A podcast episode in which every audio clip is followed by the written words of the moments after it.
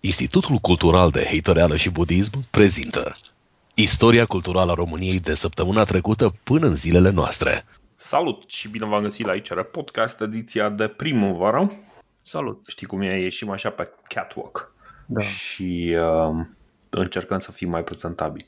Ediția de mărțișor. Um, ediție de mărțișor, exact, exact, exact.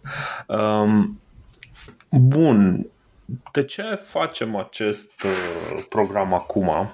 În primul rând, Că ai tu chef de vorbit. Avem- exact, avem chef de, de vorbit. Stai, eu ar trebui să mut mobilul de aici, pentru că începe să bâzâie. Așa. Păi, no, ce să fac? Dacă nu m-am gândit, uite, vezi, am început și nu m-am gândit și lumea vrea să vorbească cu mine. Nu știu de ce vrea să vorbească cu mine, pentru că, în mod normal, nu vrea nimeni să vorbească cu mine. nu, De-aia și am zis că poate facem o chestie.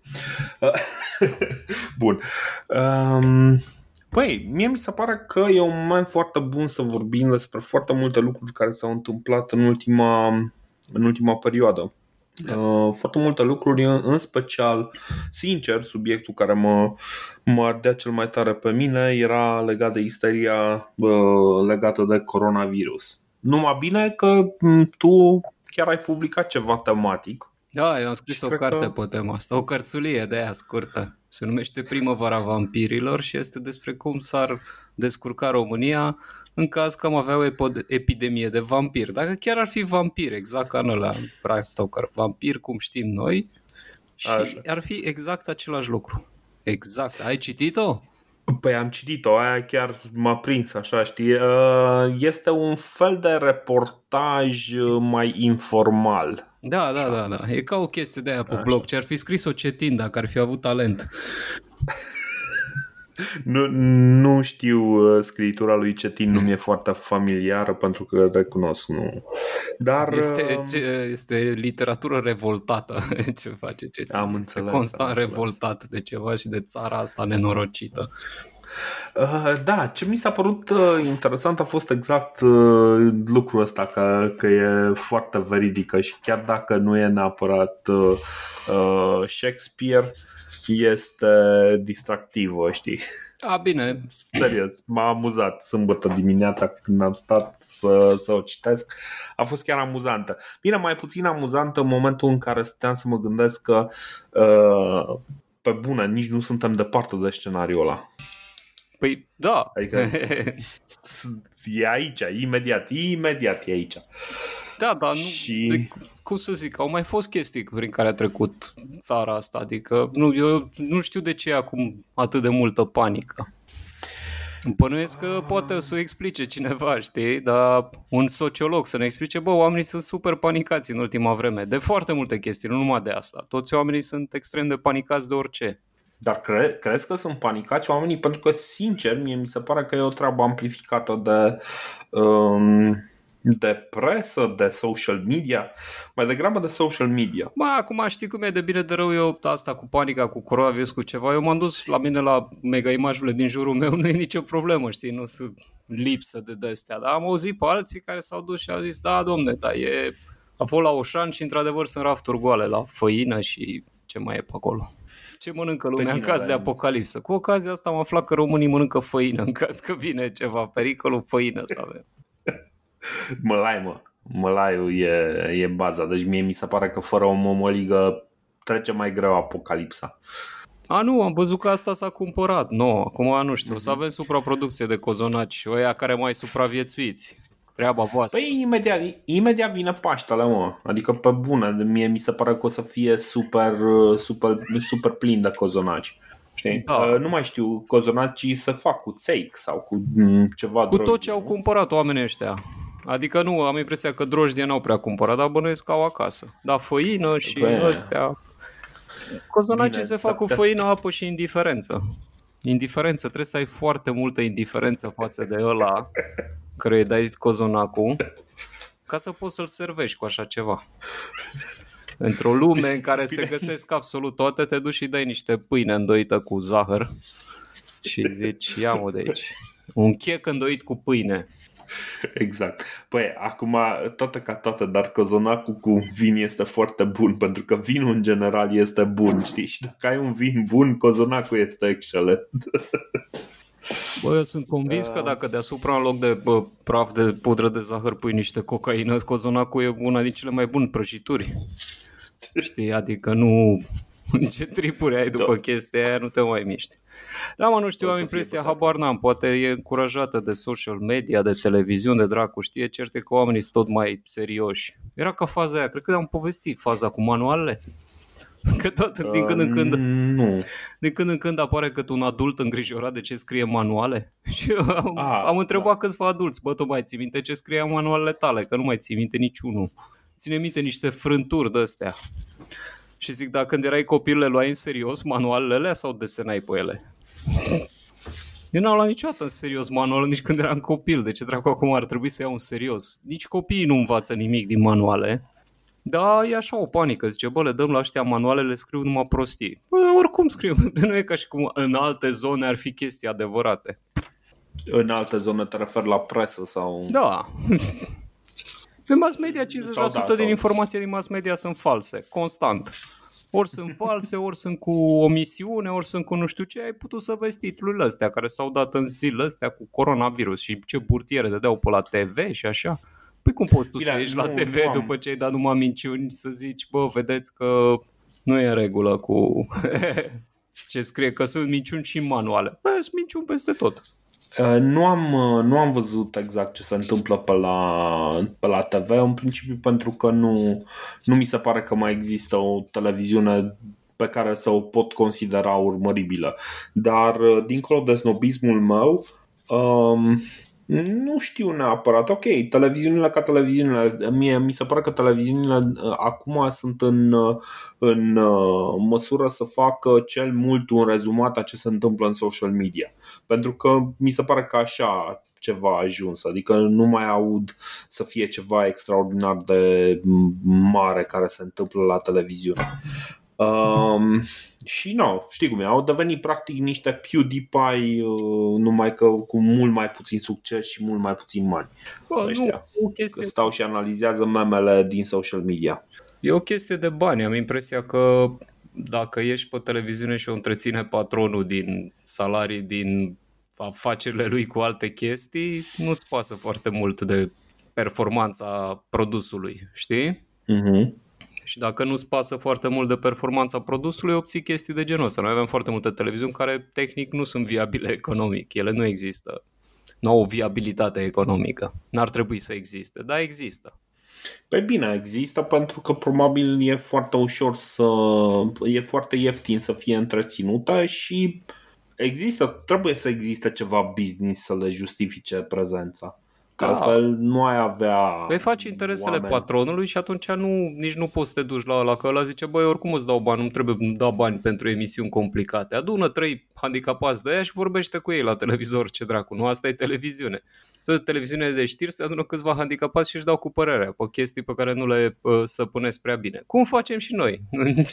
Toată lumea face același lucru, numai că eu o fac pe cel mai popular canal media până în 2018-2019 Da. când a fost switch-ul ăla, că au început ăștia să-și dea seama că mai multă lume se uită pe YouTube decât la televizor.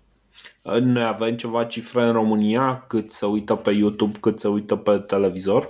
Da, dar nu sunt... uh, Adică, Bine, bine, cifrele la cât se uită pe televizor mi se pare că oricând o să fie de fapt foarte false. audiența pe TV e măsurată cu ceva foarte fake, adică nu sunt niște oameni care au niște telecomenzi și de fiecare dată când schimbă canalul trebuie să schimbe și cu cealaltă telecomandă și să noteze niște chestii și că ea nu primesc nimic, știi? Pentru gestul ăsta, decât uh, niște uh, obiecte promoționale sau ceva. Oh, doamne. Și se estimează că sunt vreo mie de case care au cutiile alea, dar nu se face automat. Eu am crezut că toată treaba aia spune un dispozitiv pe te- televizor, știi? Și ăla înregistrează fără voia ta, știi? Mhm. Practic tu te duci acolo și ăla știe la ce te-ai uitat. Dar A, nu, deci nu. tu poți să faci tu poți să faci orice, tu poți să te uiți la, nu știu, pe HBO și să zici că ești pe Antena 3. Nu, Păi înregistrează, dacă să înregistreze cutia aia trebuie să folosești o telecomandă specială pentru cutia aia de fiecare dată. Uh-huh. Știi? Deci tu nu folosești telecomandat. Și e una pentru tine, dar e una pentru copil, e unul pentru bătrânul din familie. Știi că fiecare are, intră în targetul urban, rural, vârstă, căcat. Mi se pare foarte suspect. Deci oricum, bine, asta e ca aia cu uh, câți oameni ascultă posturile de radio, care și aia mi se pare super fake. Păi da, e întrebarea dacă ați auzit vreodată postul de radio, știți, da, că ați auzit de ele. Și ăla zice, da, am auzit. Că de aia și își bagă toți acțipilduri și toate chestiile astea cu ascultă Radio Zoo, fă chestia aia, nu neapărat ca să asculți Radio Zoo. Dacă te întreabă cineva ce radio ai auzit în, ultimia, în ultima lună, zici Radio Zoo. Că e da. sticăre pe toate astea. Sau avampost Radio Guerilla sau alte chestii de genul ăsta. Asta este și motivul pentru care toate radiourile fac tot felul de evenimente, concerte și alte chestii, știi? Să, să, tu să ții minte că există radioul. Mm-hmm, mm-hmm. Ok. Da, foarte, foarte sigur. Oricum, uh, revenind la chestia asta cu isteria, că până la urmă asta mi s-a părut o chestie foarte interesantă de, uh, de discutat. Deci mie, în primul rând, nu mi se pare că isteria este atât de mare. În momentul în care mergi și, cum să spun, uh, băi, și eu mi-am făcut provizii. Dar ce provizii? Mi-am făcut ceva de genul, bă, dacă am nevoie să ies din casă vreme de o săptămână, să nu fie nevoie să ies din casă. Aia înseamnă că am 3 sticle sau 5 sticle de apă în plus, aia înseamnă că am uh, uh, niște chipsuri uh, în casă, că am un pateu și chestii de genul ăsta, știi? El nu e mare chestie, știi? Uh, adică ok, înțeleg Bă, că... da, nu înțeleg faza, adică noi trăim singuri pe pământ sau care-i treaba? Suntem singuri oameni de văzut, dacă e orașul în carantină, îți parașutează alte chestii, ți se aduc lucruri în oraș, nu înseamnă că nu. Vin niște nu, tiruri mai... cu mâncare. Ce bă, nu, ăia sunt e... în carantină și se aduc. Există diverse metode prin care poți să aduci mâncare, inclusiv și pe bani. Sigur nu ai voie să da, ieși de acolo. Sigur că da, dar ideea este că zici, bă, ok, dacă nu vreau să ies din casă, să am ceva de mâncare în casă, să nu mor de foame. Știi? Sau poate ne atacă rușii. Cine știe? Că acum dacă suntem slăbiți de coronavirus, ne atacă rușii. De ce? Ea sunt imuni la coronavirus sau ce? Păi da mă, că vin cu măști de gaze, știi? Și eu atunci o să-i combat foarte tare cu pateul meu din de baraj, știi? Adică trebuie să înțelegi, e o chestie psihologică. Da, nu știu, mă gândesc... A, rușilor, uite că am pateu. Mă gândesc în varianta aia în care zice, bă, nu, doar tu ești bolnav de ăsta sau sunt pe afară bolnav și trebuie să stai închis în casă, asta e. Vorbești cu un amic mm-hmm. sănătos și ți aduce la două sacoșe cu mâncare dacă e nevoie, nu? Uh, băi, nu știu exact uh, cum păi funcționează Nu suntem singuri pe asta. pământ. Care e faza? De ce? Uh, băi, nu știu, suntem, nu suntem. Uh, faza este că, uite, mă uitam la răspunsul, uh, răspunsul autorităților și, sincer, dacă chiar se întâmplă vreo chestie de genul ăsta, băi, nu avem răspunsuri. Adică, uh, cum era, îl întrebaseră... Stai că, stai că îmi notasem pe undeva îl întrebaseră pe tovarășul Raed Arafat pe 22 februarie, așa mă, pe 22 februarie îl întrebaseră și zice, da, avem absolut tot, absolut tot ce ne trebuie, știi? Și 5 zile mai târziu, pe 27, declara următoarea. Când încerci să rezolvi problema stocurilor în timpul crizei, unu că te costă mai mult, doi devine aproape imposibil, uh, probabil să faci stocul. La acest moment avem stocuri limitate la nivel de IGSU și spitale. Și adică, nu, no, pana mea, să nu uităm că uh, statul român este ăla care te ține cu forța în, uh, în uh, spitalele din România ca să se asigure că mori aici, știi? Pă, ăla e șeful la ambulanțe, deci toată lumea îl întreabă tot felul de chestii de nu are legătură cu activitatea lui. El e șeful ambulanțelor din România. Eu înțeleg că e un Băi... pro, este o structură mai complexă, dar în principiu ăla e șeful ambulanțelor. L-a întrebat în caz că se întâmplă ceva, poți? Da, avem ambulanțe, elicoptere, am mai cumpărat două elicoptere smurs și trei de astea și o să facem o treabă, cam atâta pot să zic. Păi aia întreabă, zice, de ce nu aveți stocuri? Pentru că într-o perioadă de criză nu poți să faci stocuri atât de mult, că nu, se mărește prețul și chestii de astea. Deci nu, el nu e șeful medicinei în România sau șeful sănătății, nu e ministrul sănătății. El nu, e, nu a păi fost... da, mă, dar oamenii, oamenii se uită la el de parcă ar fi autoritate în domeniu, nu? Păi și nu știu, e o autoritate, dar e șeful pe ambulanțe. ambulanțe aeriene, ambulanțe pe astea, pe, cred că au și un tren smurd și el oferă servicii de urgență. Că de așa mm-hmm. se mhm. și numește, serviciu medical de urgență, dracu știe, smurd de la ea vine mm-hmm. prescurtarea. Da, Păi ele pe ambulanțe, nu îl întreb de o epidemie. Dom'le, dacă e o epidemie există, ar trebui să existe teoretic și cred că există și la cu institutul la Matei Balș, sunt tot felul de dăștia care și sunt niște proceduri care se vor duce mai bine sau mai rău la îndeplinire. Bun, dar oamenii atunci uh, se uită către, către individul ăsta ca, ca la o mare autoritate, știi? Uh, înseamnă că efectiv noi nu suntem pregătiți, noi habar nu avem pe cine să întrebăm. Păi bă, nu știu, știi cine okay. e ministrul sănătății acum? Da, cum, avem da, ministrul de, sănătății. Da, înainte de Sorina Pintea. Cine a fost ministrul sănătății? Nu știi. Băi, înainte de Sorina Pintea a fost Liviu Pop, pentru că a fost în știri. Nu mă, Liviu Pop e, i-a cedat locul de uh, senator, mă, e altă chestie acolo. Ah, damn it. Ah, damn it. Lui, ea, i-a exact cedat locul de senator lui Liviu Pop, e altă treabă. Ăla a fost la educație. Deci lumea nu știe ah, dacă okay. trebuie să te gândești, zici, bă, cine e șeful sănătății naționale? Se uită la Rafat, că ăla e același de 15 ani. Și de aia îl întreabă pe el. Dar în principiu nu e treaba lui. Ar trebui să fie, uh, nu știu, uh, Surgeon General, cum e la americani Bănuiesc că uh-huh. există un șef al medicinei la noi să fie șeful Institutului de Sănătate Publică sau ceva. Un fel de șef de... Păi uite, aia ar trebui să fie șeful Instituției de Sănătate Publică. De DSP, nu? Direcția de Sănătate Publică. Cred că da. Cred că da, ăla ar trebui să fie omul pe care oamenii să-l intervieveze. Dar păi da, da la noi aia e o funcție politică. Vine partidul PMP la putere, pune omul lui Băsescu. Vine UDMR-ul la putere, pune unul de la UDMR. Nu contează că... Păi, păi o fi o funcție politică sau mă rog, o funcție numită politică. Dar pe bună, deci chestia asta și pe mine nu mă enervează. Adică, băi, ok, uh, pe cine întrebăm, la cine mergem, dacă e urgență, ce facem, știi? Cu cine vorbim. Că pe bune, nu suntem pregătiți. Adică de-aia, de-aia și merg oamenii să, să-și ia în disperare făină, nu pentru, că, uh, nu pentru că faptul că o să aibă făină îi asigură că da, da, da, o să, uh, o să supraviețuiască orice, la orice va veni numai că omul ține nevo- simte nevoia să facă ceva pentru că ai o criză, da? Și omul simte nevoia, bă, ok, vreau să mă pregătesc pentru criza asta. Cum mă pregătesc pentru criza asta? Ce anume trebuie să fac? Știi? Și nu i-a zis, nu i-a zis absolut nimeni că, bă, trebuie să te speli pe mâini, trebuie să nu te atingi cu ceilalți oameni, trebuie să nu îți bagi, uh, uh, să nu, să nu iei mucul altuia și să ți-l bagi în gură, chestii de genul ăsta. Da, da? să nu faci, nu zis să nimeni nu iei biluța de muci din nas și după aia să o bagi în gură, că așa se transmite coronavirusul. Exact. Deci nu nu-i spune nimeni chestia asta, în schimb ce îi spune lumea, îi arată aceeași poză pentru că este, deci băi, sunt cred că două sau trei poze cu rafturi goale, da? care tot circulă din nou și din nou, din nou aceleași poze, câteodată suprapuse cu alea cu săpun, știi?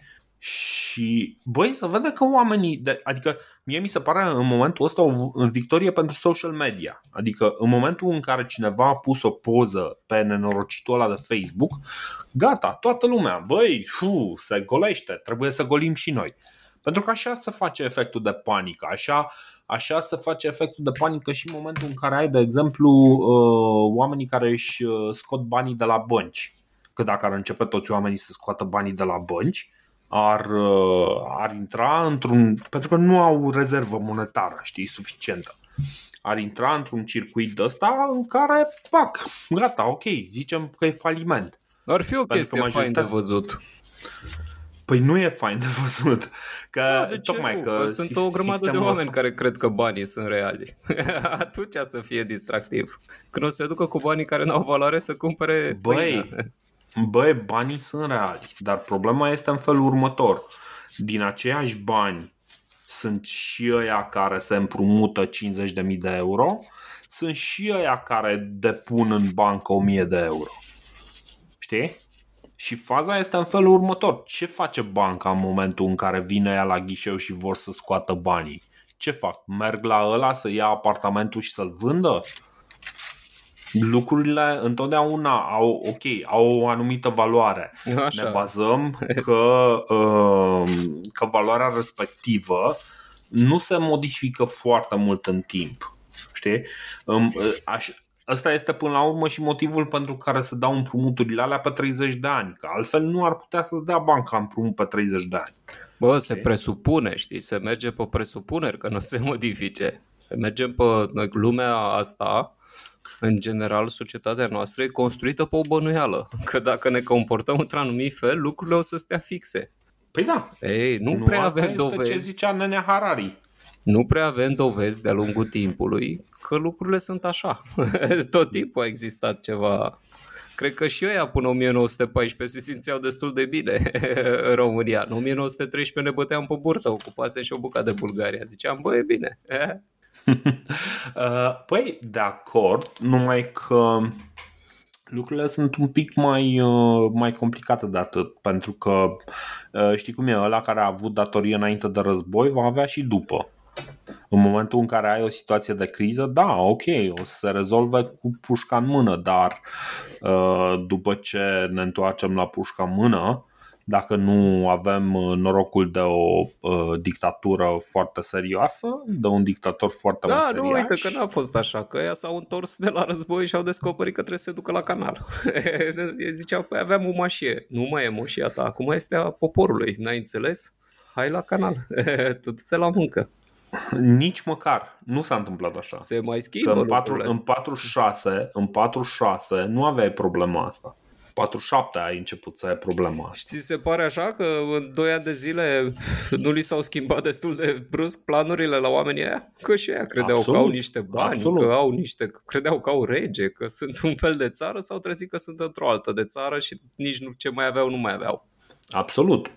Și ăsta este momentul, uh, uh, momentul tragic în care are loc o revoluție. Revoluția nu e neapărat un lucru foarte grozav. Adică să nu ne uităm, același lucru se poate spune și despre aia care aveau uh, cum le zice, care aveau uh, banii ăia puși la cec pentru mașinile, pentru Daci. Da, ăia cred că nici acum nu și-au primit banii. Păi nu și-au primit nici banii, nici mașina, știi? Și dacă da, își primesc care banii, care au dat banii efectiv la... 5 lei în momentul ăsta. Aia care au dat banii la Cumințenia Pământului, nici ei nu și-au primit. păi da, da, am, deci dacă nu mă înșel, uh, valoarea nominală a ce puneau ea la, pentru mașină și ce am dat noi la Cumințenia Pământului e cam aceeași, vreo 5 lei, nu? Nu, aia puneau, deci aveau, unii aveau până la 60-70 de mii de lei în chestia aia. A, deci 7, 7 lei.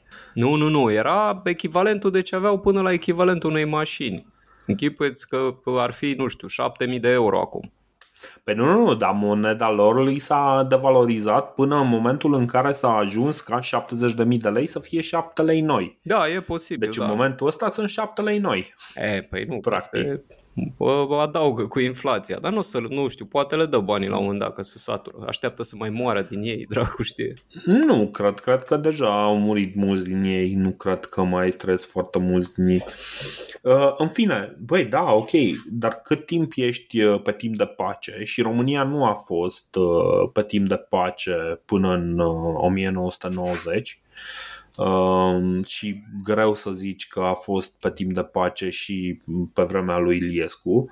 Um, pentru că, da, să nu uităm mineria de tot felul de chestii de genul ăsta. Nici Noi atunci nu au fost autoritățile locale, au fost total nepregătite. Dacă îl găsea cineva pe Raed Arafat să-l tragă de guler, domnul Arafat, sunt oameni cu bătuți cu băta în cap în piață. Sunteți pregătiți? Doamne, în principiu, da, ce să zic, am mai luat o ambulanță, am luat una second hand și am modernizat-o, suntem pregătiți. Vine aia cu capetele sparte, domnul Arafat ce ați făcut? Ăștia cu capetele sparte. Păi, bandașăm.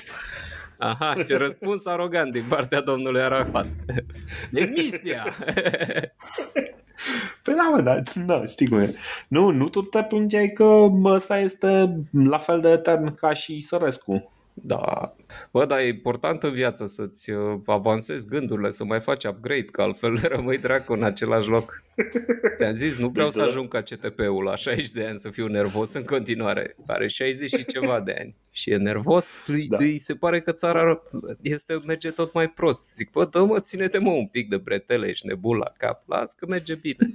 Îi spuneam păi, ieri seară unui așa. prieten, zic că teoria aia mea cu Imperiul Roman și zic, băi, dacă vrei să înțelegi cât de puternic ești ca român, du-te în orice țară din Europa și vorbește în limba ta să vezi dacă cumva te înțeleg oamenii pe acolo și o să rămâi surprins.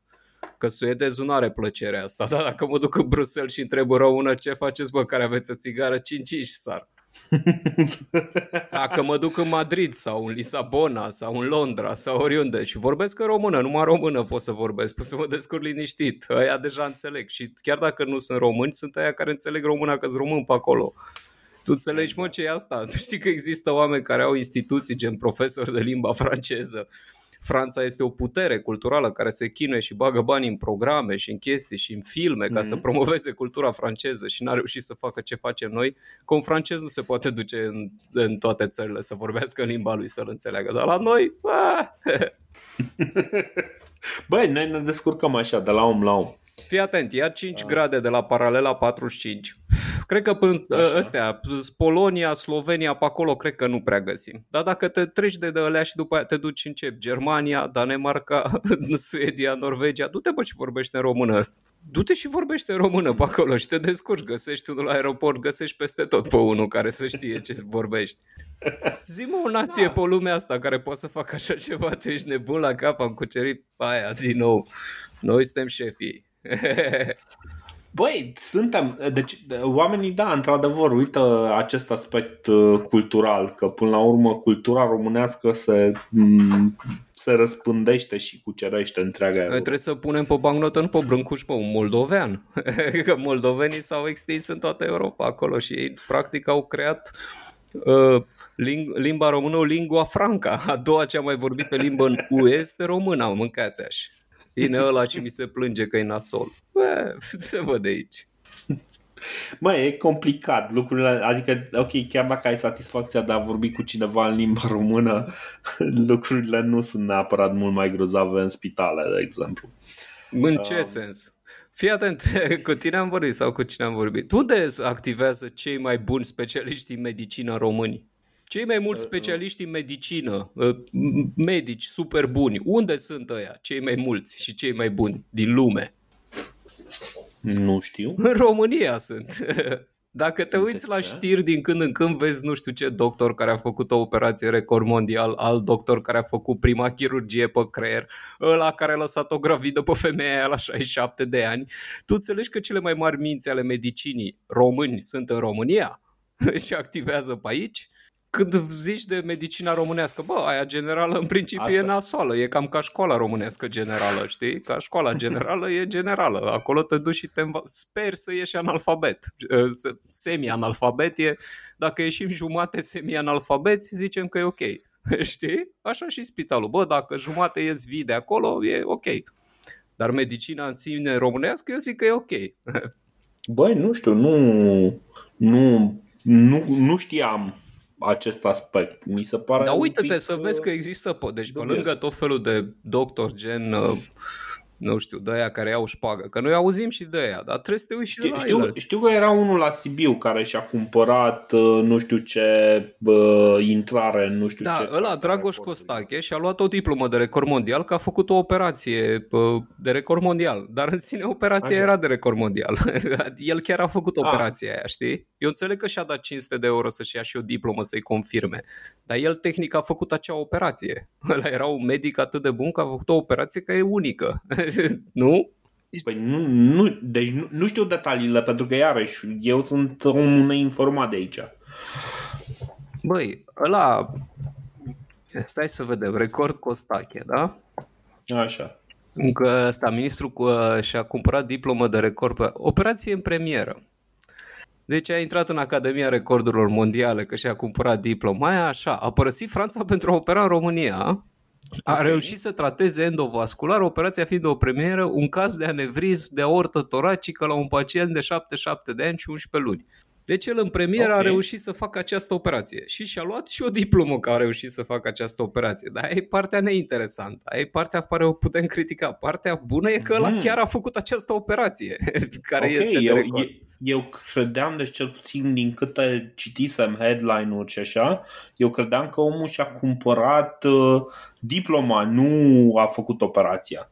Nu știam că a f- chiar a făcut o operație pentru diploma asta. Păi nu, el și-a făcut și-a cumpărat, diploma aia se cumpără. Dar el tot a făcut operația. A făcut-o, Aha. nu poți să cumperi diploma fără să fi făcut nimic. Trebuie să ai un eveniment, înțeles. știi, ca să-l consemneze ăia. Și el a făcut acel înțeles. eveniment. Ok. Da, în cazul ăsta nu e nimic rău în treaba Și asta. au mai adică- întâlnit de ăștia, deci, uite, Beuran ăla, care e un șpăgar. Eu am avut un doctor care, cu care mi-am făcut o operație de deviație de sept.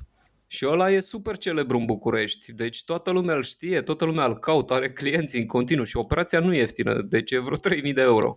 Nu te mint. Și ăla și cu Tasu au o clinică a lor, știi? El are niște brevete, pun- am găsit brevete de invenție făcute de el, cu, de unul cu Beuran, de exemplu, știi? Că Beuran pe lângă Mhm. șpăgar mai era și medic uh, sau era profesor pe acolo, dracu știe, l-a băgat pe ăsta în gașcă să intre. Cert e că există de ăștia, știi?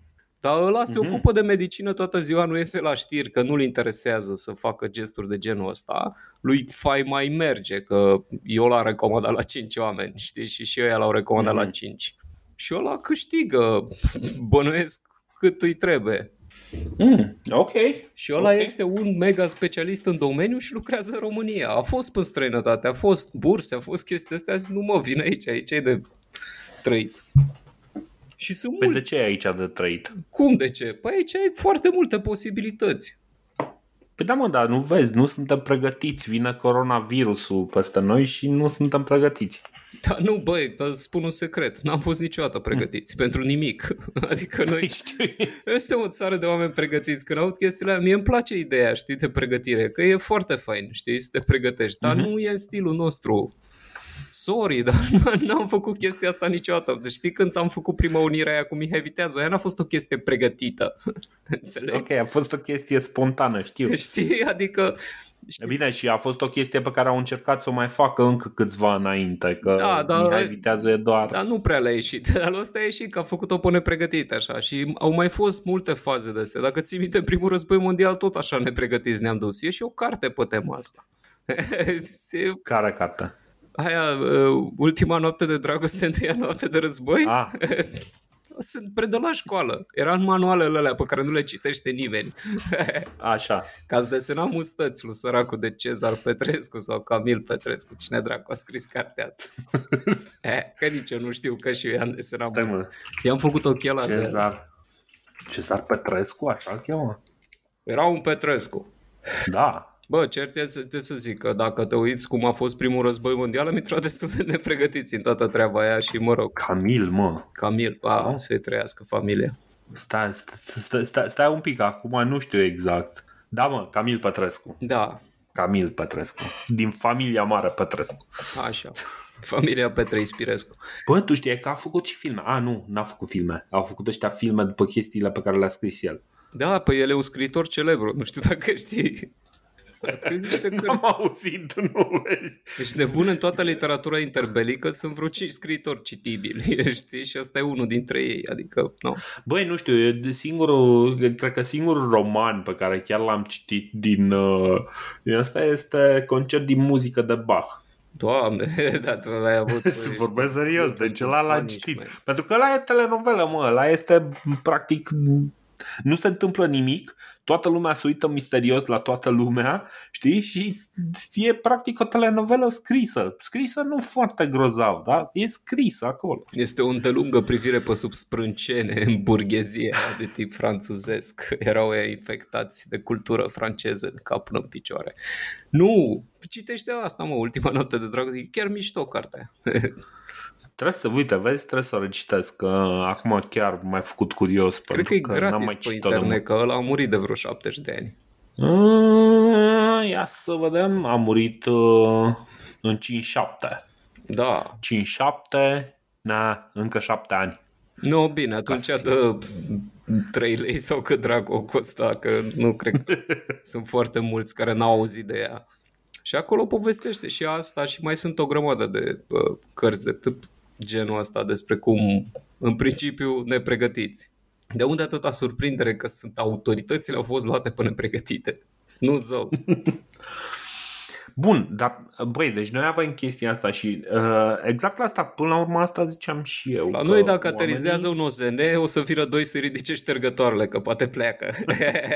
înțelege că trebuie să se care, că aici e locul nostru. Ce? Bă, faza este că toată isteria asta vine din faptul că oamenii și-ar dori să fie mai pregătiți. Pentru că ăsta e instinctul lor, știi? Instinctul oamenilor este să-și pună niște chestii peste iarnă, să aibă, știi? Adică ăsta e la baza noastră, noi suntem niște animale care trăiesc din agricultură și agricultura e o chestie care se întâmplă anual în consecință, instinctul ăsta de a-ți face provizii, de a fi pregătit pentru o perioadă mai lungă în care nu te poți răni, este natural și nu e deloc de blamat. Uh, pe mine, pe mine m-a chiar m-a enervat un pic uh, atitudinea aia că băi, ok, de ce? Uh, ha, ha, ha, uite, toți proștii se pregătesc. Și nu mi se pare ok. Adică de ce să drâzi de oamenii care vor să se pregătească?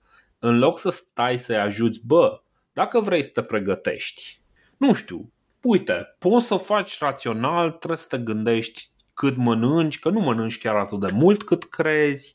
Știi cum e mai... Dacă chiar vrei să te pregătești, hai să te învăț cum să te pregătești, știi? Dacă chiar e să facă ceva util.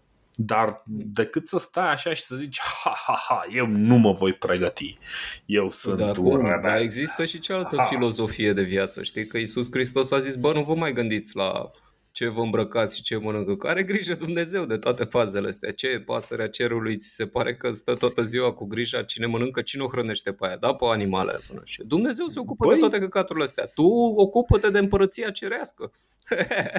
dacă venea ăla și spunea chestia asta, dacă spunea că asta e pe bune, deci asta spune Isus în într-o predică pe acolo. E adunată, e băgată într-o ședință pe ea. Deci e un capitol în care Isus îi bagă în ședință pe toți apostoli și le spune toate căcaturile astea. Uh-huh. Și asta e una din chestii. Dacă venea Daniel și spunea treaba asta, că el teoretic trebuie să o creadă, că el e, cum să zic, omul lui, știi? Mamă, îi dădeau ăștia foc pe internet, pe social media. Ia auzi mă ce a zis la rugăciuni, firea al dracu.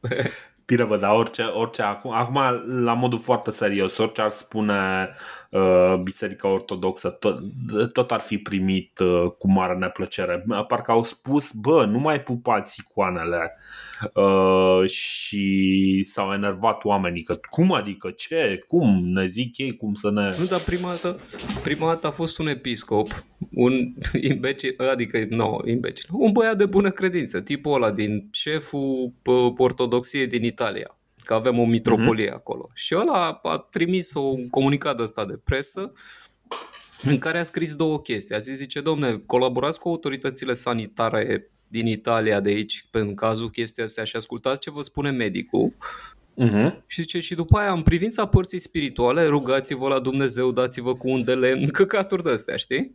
Uh-huh. Și lumea a luat știrea și a zis, ăsta a zis că pentru coronavirus trebuie să ne dăm cu un de lemn.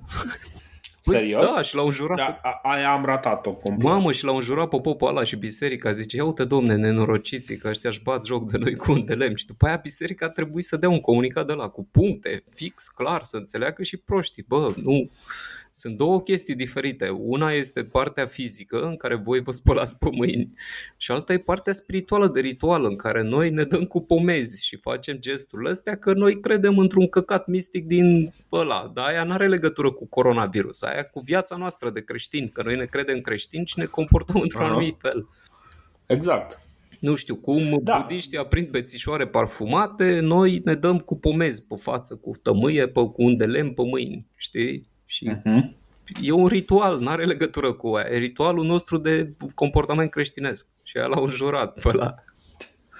Uh, băi, da, nu, uh, știrea asta mi-a scăpat complet, adică eu eram prea prins uh, cu alte lucruri, cu viața reală, încât să mai stau să mă uit chiar după absolut orice. Însă, da, uite, e foarte tare faza asta, nu știam de ea. Uh, Bine, e cumva bă, noua religie bă, a ateismului, uh, că până la urmă și ateismul este profesat ca o religie în România. Uh, chiar ar trebui, uite, să-și facă o biserică.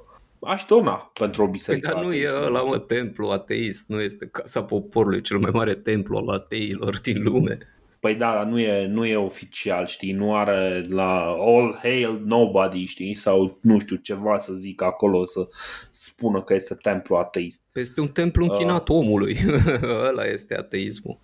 Nu? Păi da, mă, dar Că templele bănuiesc sunt că au dat- închinate zeilor, teoretic. De aia biserica aia care au făcut-o lângă, aia e închinată lui, nu știu, Sfânta Maria sau ceva. E închinată zeilor. păi- Aia e o Păi zeitate da, mă, în da. religia. Cred că Sfântul Andrei, totuși, că ăla e protectorul României. Nu, nu, nu, e ceva Sfânta Maria sau...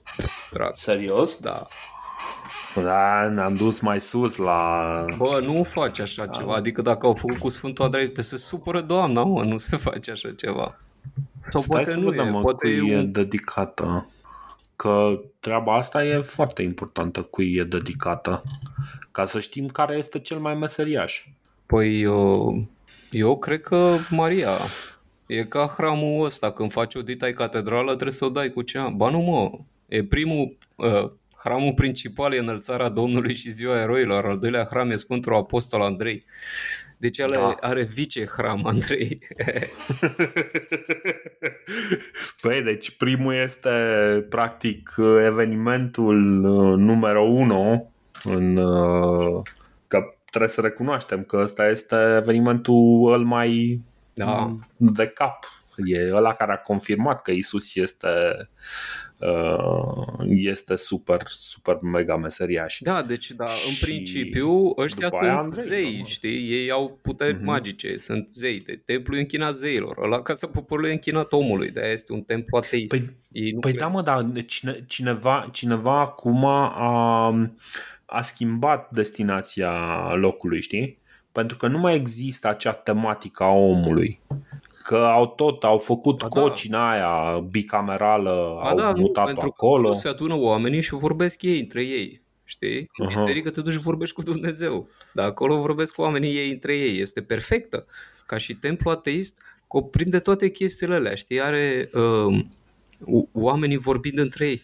Cei mai importanți oameni ai țării se duc și vorbesc între ei acolo. Ah, păi e bine, băi, înseamnă că mă simt bine. Adică, ok, eu nu am dat bani direct uh, pentru că eram prea mic, dar ai mei au plătit uh, din plin, alături de toți oamenii care au avut peste vreo 60 de ani, Da, care au acum vreo, peste vreo 60 de ani, au plătit din greu pentru templul ăsta. Da, bine, au și niște capele pe acolo, dar aia nu e închinată unei zeități anume. Nu poți să te duci să zici acolo, bă, de acum încolo asta Mhm. e închinată lui Iisus Hristos, că se enervează ea, știi? Aia nu E e, drept. o treabă. Și uh, idealul ateilor este să ajungă acolo, în templu ateu, știi? În Mecca, să Mhm. fie premieri, prim-ministri, să fie șef pe acolo și să aibă, ca cum are patriarhul reședința patriarhală, să aibă ăsta, ca Palatul Cotroceni, știi? Uh-huh. Dar e tristă viața, nu e așa de faină ca aia de patriarh. Tu știi că Da, patriarhul băi, e, ăla e și mai a văzut dificil. bani de foarte mult timp. Lumea crede, se uită la ăla că... Gândește că se uită patriarhul la Gigi Becali. În primul rând vine Gigi Becali la el, la birou, că el nu se duce la birou la Gigi. Așa. Și ăla îi zice, băi, eu am jilțuri de aur și alte căcaturi pe aici și 300 de milioane de dolari și ăsta este îmbrăcat în aur complet, patriarhul. Zice, bani? Ce dracu să faci cu bani? Am făcut o catedrală, mă, ce biserică ai făcut? Tu ai văzut căcatul ăla pe acolo? Ăla eu l-am făcut. Cât m-a costat? Nu știu. Eu nu, nu număr banii, ce dracu, am oameni pentru așa ceva. Nu ți-e scârbă să pui mâna pe ei? E ochiul dracului până la urmă, nu? Dar tu crezi că ăla a plătit vreodată ceva, patriarhul Daniel? El are mașină, are țoale de aur, are mașină de acolo și are reședințe. El nu mănâncă în oraș. Care există o rețea în toată țara de cantine, unde se face mâncare bună, că vine patriarhul. Știi? Ah, Păi e- e- Ia în, uzi. în toate, toate mănăstirile, toate astea au o bucătărie, da? uh-huh. Păi ăsta oriunde se duce în țară, tu crezi că el mănâncă la McDonald's? Gândește că se duce la bucătărie și bucătăria aia nu e o bucătărie industrială care face... În fiecare zi fac ceva și ei anunță, bă, vedeți că mâine vine patriarhul. Îți dai seama că îi dau o mâncare bună, da? Absolut. Deci ăla oriunde se duce mănâncă excelent, el nu vede bani, că nu are de ce, nu conduce mașina, nu... Și e pe viață. Băi, foarte tare. Da, avantaje, avantaje. Adică nu, ăla este cel mai, uh, duce cea mai cool viață din așa, dar trebuie să facă mici sacrificii. Fără sex, hmm. sau poate face, habar n-am, dar n-are nevastă și fără să dețină nimic al lui. Știi că el n-are nimic. Cred că n-are voie la... Da. El n-are nimic în proprietate, dar nici n-are nevoie, că el, ți-am zis, trăiește... Păi ce nevoie să mai ai, mă? Există biroul al mitropoliei care îi plătește toate curentul și toate fazele astea și dacă Aha. vrea să-și ia țigări, aduce unul. El are, Da. da. că ziceau ăștia că nu știu, deci ăla a murit, era unul, Bartolomeu Anania, care e un tip Așa. tare, e un intelectual de ăsta, major. Bine, și cu ceva probleme cu securitatea, că asta e. Și ăla era... Deci el a tradus Biblia în română. Da, Uh, A tradus-o din uh, cel mai vechi original, Da, nu? da, da, din da. ceva grecesc. Da, vechi. și mi-a zis cineva care a, a, a avut aia, a făcut cadoul undeva să zice, bă, e o lucrare, cum să zic, mișto, adică cu explicații la ce termeni Știu. mai complicații a tradus de vreo 5-6 ori, știi? Da, știu, știu că are cross-references, are multe chestii Că ăla e, interesante. că e super bună chestia aia. Deci ăla era un uh, monument ăsta, un intelectual super deștept al, uh, al bisericii și când a murit și-a lăsat dreptul, că a scris tot felul de cărți și valoroase, închipuieți, adică nu scăcaturi. Și a lăsat Mhm. tot, avere, pensie, tot la biserică, evident. Evident. și la fel și patriarhul, el nu încasă, el are un salariu, dar el nu-l încasează, că nu se duce el și ia pe card, nici nu cred că are card. E unul care îl ia pentru el. Știi, când se duce să negocieze salariul patriarhului, el nu se duce să vorbească cu, cu ăla, cu președintele, bă, măriți-mi salariu, că el cere sute de milioane, cum să ceară 50 de lei în plus la salariu, se pișe pe ei. Are un Da, negru da, da. care vorbește pentru el, un uh, ăla de la di, direcția juridică a mitropoliei care se duce ăla și vorbește. Vedeți că patriarhul a zis să-i mări salariul. Da. Și ai văzut, ăla nu prea merge în alte locuri. Dacă vrei să te duci, te duci și vorbești la el acasă. Dacă te primește. Hmm. Și are, car- are casă în centrul Bucureștiului. Nu știu cum să zic. Ai văzut unde e? Aia da, dar ce, doar el nu stă în catedrală. Nu, nu, nu. În dealul mitropoliei e reședința patriarhală, care e o viluță de Da. aia bizantină, drăguță, da. Nu, pe, pe aia n-am văzut-o. Aia e o viluță brâncovenească veche unde bă, ăsta stă, el, singur. Mhm. Are loc să se roage, are servitori în casă, bănuiesc. Deci ăla este Ok. prinț, dar este un meta-prinț. Ți-am zis, ăla nu mai vede bani sau alte chestii de astea. Discută numai cu regi, cu președinți de stat, cu primari. Mhm. Da, interesantă viață. Dar până la urmă, știi cum e, e, e idealul unui intelectual, nu? Dar trebuie să renunți la păsărică pentru asta. Cel puțin public. Tu, după o vârstă, Da. Păi și asta, nu știu, pe la vreo 40 de ani s-a apucat serios, a trecut la profesioniști. Că dacă vrei să intri în ierarhie la un anumit nivel, trebuie să trebuie să treci Să la devii profesioniști. călugăr. Da, și să-ți dai toată averea și să te să dai tot, tot și să te lași în mâna organizației. Și te bazezi că ai încredere în ei. Sper că aia să aibă grijă de tine. Îți dai seama ce organizație interesantă e aia? Și o altă chestie care mi s-a părut foarte distractivă este că ăla e ales, știi, de episcop și de ăștia care erau în Sfântul Sinod. uh-huh. Dar gândește că și ăia care s- îl aleg sunt niște oameni, niște deștepți, nu sunt niște oarecare, știi? Adică nu sunt de aia fără dinți în gură. Sunt, uh, Mhm. chiar poate sunt unii mai... Poți să zici, da mă, ăla e securist sau ăla este un mare pă, zi, șmenar pe acolo, dar sunt oameni inteligenți, știi? Și se adună vreo 50 sau cât sunt 150 de inteligenți și îl aleg pe unul de ăsta. Mhm. Deci la noi ne adunăm 20 de milioane de proști să, să alegem unul care să fie șef. Și, și iată ce iese. Dar, știi, dar, la- dar la ea nu iese, adică îți dai seama că la patriarh nu votează bă, oamenii aia pe la țară din uh, Vox Populi cu- pe care îi întrebi Absolut. ce- cum se numește țara pe care ai trăit. Știi? Aha. Și atunci iese un meta-om de genul ăsta, o chestie absolut bizară și nu-l înțelege lumea. Sunt, dacă te uiți cu atenție la el, te sperii. De ce? De cât de tare De e. ce te-ai speriat? De cât de tare e. A, aia da, clar, clar. Nu, nu, deci, băi, tipul e tare, adică uh, mie mi se pare foarte foarte superficial felul în care se comentează ce face biserica în general și ce uh, ce face, de exemplu, Daniel sau ce fac alții, știi?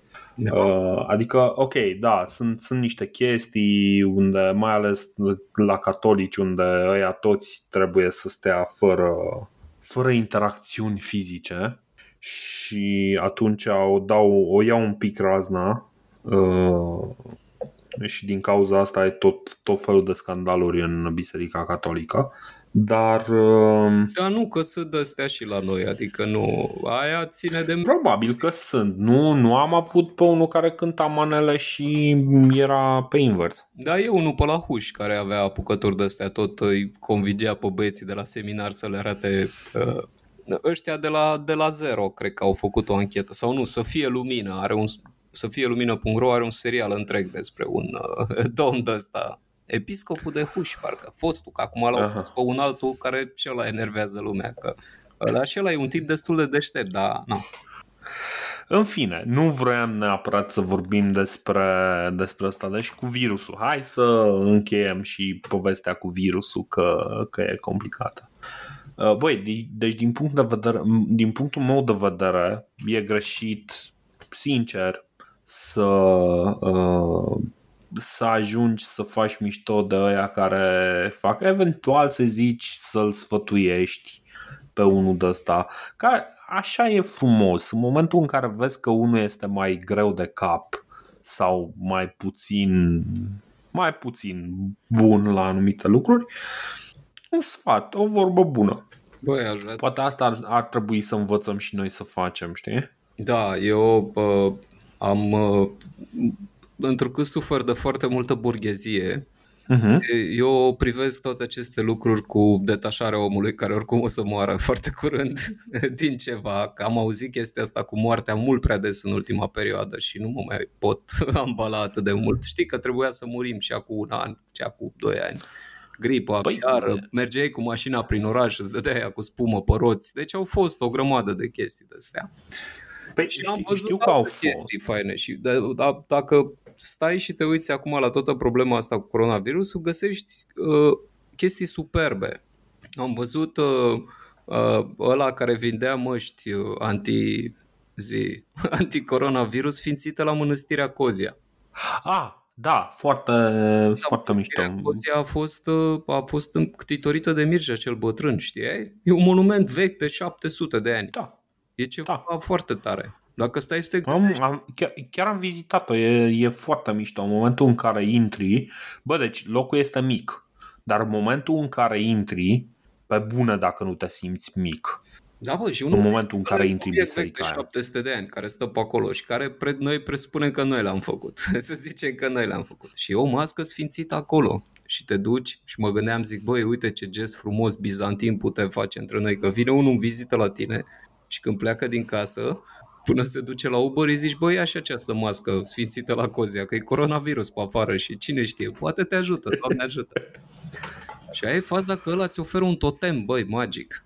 Pentru că noi da. am pierdut uh, magia din astea. Credem că nu mai există magie. E, da, așa vrem să credem, că gândirea aia occidentală de oameni super woke, dar în realitate noi trăim în această zonă magică în care știm că există foarte multe chestii ieșite din comun și greu de explicat, destul de greu de explicat. Păi stai, stai mă, că... bizantini, că la un dat, ca intelectual bizantini, Așa. ce suntem, că noi suntem pe aici, pe Bizanț. Noi ne numim ca Bizanțul, că Bizanțul se numea România. Trebuie să privim da. lucrurile asta cu detașare și să vedem ca pe o formă de artă treaba asta. Zic, eu de... Păi nu e neapărat, mă, e, e până la urmă este o, fon, e o formă profundă de expresie a, a eului intern, a adevăratului, a adevăratului eu, să zicem așa. Nu mă, trebuie să lași loc în viața ta și pentru un pic de necunoscut și de magie. Că dacă crezi că nu păi mai există nimic magic, nu, e, și atunci... Aia, aia zic, că realitatea este că noi încă credem în magie, adică om, omul profund, și... omul profund, onest cu sine, va continua să creadă în magie. Nu știu dacă mă, chestia asta se întâmplă pentru că magia e reală sau uh, uh, pentru că suntem iraționali, dar oamenii vor continua să creadă magia, adică, bă, să fim serioși. Da, mă, dar nu tu de asta câte e ori nu te-ai vindecat cu o cruce și cu un scuipat și cu Da, Asta un nu e frecat important dacă pe... cred sau nu un horoscop.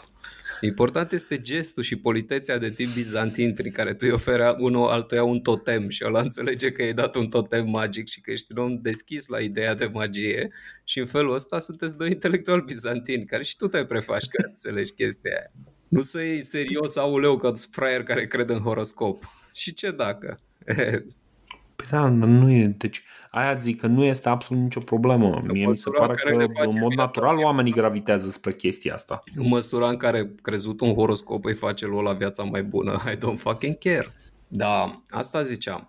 Trebuie să nu uităm, noi nu trebuie să ajungem ca handicapații aia din vest care sunt toți deprimați și cu psihologii în brațe pentru că au eliminat tot ce e misterios din viața lor. Noi trebuie să mai păstrăm un pic de, uh, cum să zic, jenesecoa românesc. Acest jenesecoa românesc e faze de genul ăsta. Nu vrei și o mască sfințită. Că dacă tău crezi în căcaturi cu o mască de hârtie te apără de virusul ăla, de ce n-ai crede și varianta asta la altă? Dacă tu crezi că banii te salvează de la chestie, de ce n-ai da 100 de euro pe ea? Exact. Joacă acest joc până la capăt. Dacă tot îl jucăm acest joc, păi hai să-l mă jucăm toți până la capăt. Vezi să privim uh, sportiv treaba. Bizantin, artistic. Da. Da, sunt de acord cu chestia asta. Din Îngrijorarea, punctul ăsta de vedere, da. îngrijorarea oamenilor este probabil una reală și bazată pe motive corecte. E, uh, legată de coronavirus te referi. Da, cred că este un fel de gripă mai nasoală care probabil e Da, este o gripă de vreo 20 de ori mai nasoală. Cel, nu, de fapt m-am uitat peste cifre, că ăștia au cifrele greșite. Uh, și de fapt procentul de mortalitate e undeva la 3%, ăla pentru gripa normală e 0,1%, deci undeva la de vreo 30 de ori mai, uh, mai letală uh, chestia asta. Da, în da, primul, acum pentru în primul perioada rând pentru că nu am fost, uh, n-am mai avut contact cu virusul ăsta până acum. Ei, dar asta e numai acum la început. Că e ca Bine. bă, cum faci statisticile alea că zice avionul e cel mai sigur mijloc de transport, da, dar circulă puțin oameni cu el. Mașina este cel mai nesigur pentru că toată lumea circulă cu mașina. Tu poți Adevărat, ești o adevărat. mulțime mai mare. Cu e mulțimea mai mare, că tot ai rezultate mai exacte. Când o să luăm toți coronavirus pe planetă, atunci o să știm exact dacă e mai, mo- mai gripal, mai nasol sau nu decât gripa. Adevărat, adevărat. Dar în Um, principiu știi cum e, măcar pă, e bine să mai apară câte o chestie de asta că mai aduce aminte oamenilor. Băi, mai spălați-vă și voi pe mâini. Nu mai se fac Da, chestii chesti- în uh, mâneca hainei, nu știu. Uh, băi, o chestie despre care mai vroiam eu să vorbim Așa. e și, uh, e și faza aia cu originile uh, cât se poate de telurice ale acestui uh, virus și anume toate conspirațiile alea nebune că, băi, nu, nu, nu, chinezii au făcut în laborator și au dat drumul și chestii de genul ăsta. Ca să ce? Și- Păi nu, aia, exact aia vroiam să, să zic. Că, băi, deci, nu știu, poate printre aia care ne ascultă, deși nu cred, că mă, nu ne ascultă. Nu cred că ne ascultă cineva care chiar să creadă că virusul ăsta este fabricat de niște chinezi care i-au dat drumul din greșeală. Um, da, mi se pare foarte, foarte nerezonabilă varianta asta. Da, nu N-are știu, absolut poate nicio chiar au logică. făcut-o, de ce nu? Poate au ciudă pe noi. Oricum ea ne consideră niște maimuțe pe toți și sunt Chinezii? rasiști. Da, dar nu e nicio problemă că și noi considerăm niște pitici cu, cu o galbenă. Am scris asta Păi- de la mizil la lună. E un dialog de genul ăsta în care bă, unul de la un investitor chinez îi spunea lui meu ce bă, fără supărare, noi vă considerăm niște maimuțe. Și asta e nicio problemă și noi suntem niște piticani cu ochii oblici. Și poate, nu știu, s-au enervat și au zis, hai mă, păi până când îi suportăm pe ăștia pe pământ? Hai să le dăm omorul. Băi, Păi nu mă, dar faza e că dacă vreau să dea omorul nu ar fi început de la ei. Bă, dar hai să spun o chestie. Presupunând că ăsta ar fi real. Adică chiar ar fi Așa. ăsta care ne elimină pe toți. Băi, mai avem două săptămâni de trăit. Dacă murim toți, De unde asta e. Și aia care supraviețuiți, descurcați-vă, mă. treaba voastră. Că eu nu știu. Descurcați-vă fără noi. Cine o să mai facă aici podcast dacă da, noi nu da, suntem? da, da. Nu. Și da, deci uh, dacă murim toți, toată planeta, ce să zic, a fost o excursie mișto până acum. Au fost Băi, multe frăcunos, evenimente, nu- multe elemente interesante, am avut parte de emoții, de îndrăgostiri, de iubiri, de toate astea. Nu poți să zici că, bă, aș, aș mai fi încercat ceva și nu. A, în realitate, suficient. A, mai sunt chestii pe care ai fi putut să le faci, dar până la urmă sunt doar variațiuni pe aceeași Și temă. atunci putem afla, știi? Terminăm și discuția cu ce se întâmplă. Ajungem în etapa următoare a existenței. Dacă ajungem, dacă nu, asta e. Dacă e, Nu te cum, cum, supăra că zicea, s-a cum zicea terminat. băiatul ăla, patru cuie și o scândură sau... Da. Cum era ăla că zice, nu te supăra că s-a terminat, bucură-te că s-a întâmplat. Exact. Asta Nu știu e, dacă cine era ăsta acest este- mare da, filozof. deci dacă ăsta e finalul de drum și chinezii, de la chinezi a fost, băi, ce să zic, cum ziceam tura trecută, parcă m-am gândit și la varianta asta. Știi când vorbeam că rasa galbenă va domina planeta? E, uite, am avut dreptate. Băi, Ne-au tras Exact ăștia toți. u- uite, vezi, asta este o sinestezie a ideilor, pentru că stăteam să mă gândesc exact în timp ce vorbeam cu tine la Nostradamus. Și să zic, băi, uite, Nostradamus nu s-a gândit la asta. Ba nu, Nostradamus, îți, uite, îți rezum eu cele 1600 de catrene ale lui Nostradamus într-o Așa. singură frază. Nu ne mai facem bine. Nostradamus a prevăzut toate dezastrele posibile. Toate de, de, de, a prevăzut dezastre, victorii la Wimbledon, a prevăzut tot felul de chestii. Asta cu victoriile de la Wimbledon nu știam. Da, cred că dacă cauți o să spună că n-a prevăzut Nostradamus prima femeie neagră care o să câștige sau ceva de genul. ok. Da, mișto. Bă, i-au ieșit vreo două, trei chestii, nu e, restul e legendă, e frumos, dar nu e adevărat. E, Păi da, mă, dar e parte din acea mitologie pe care încă dorim să, să o menținem, știi? E și dacă Adică, e băi- adevărat, nu știu, din ce am văzut se termină nasol și, lă- și cu Nostradamus. De... Toată lumea crede că o să dureze mult, dar am impresia că nu o să dureze mult. Ce anume, cu coronavirus? Apocalipsa. A, apocalipsa? Bă, nu aia e necazul, că toată lumea începe să se plângă și zice, bă, apocalipsa a început deja. Din câte am înțeles de la, din social media, toți bucureștenii se plângeau uh, săptămâna asta, nu, chiar astăzi, chiar astăzi, că noi înregistrăm luni. Uh, se plângeau că aerul este absolut irrespirabil. Da, asta Și, că am deschis bă. internetul azi dimineața, asta am văzut. Exact. Uh, și nu știu cum să zic, adică aerul în general este irrespirabil când, când merg atât de multe mașini. Uh, sunt foarte curios. Uh, Nu, a fost un record azi, că au mai ars ăștia niște cauciucuri, a mai fost un incendiu Ah. în gară, se mai întâmplă. Am înțeles, am înțeles. Dar nu știu, am înțeles. văzut chestia aia și n-am știut ce să fac. Adică m-a, m-am gândit, zic, bine, și eu ce fac cu informația asta? Că a fost aero irrespirabil cât timp dormeam. Nasol. Păi nu mă, dar nu a fost irrespirabil și dimineața când uh, trebuia să mergeți la muncă. Posibil. Dar nu mi s-au părut mai mult decât de obicei. Nu știu. Ah.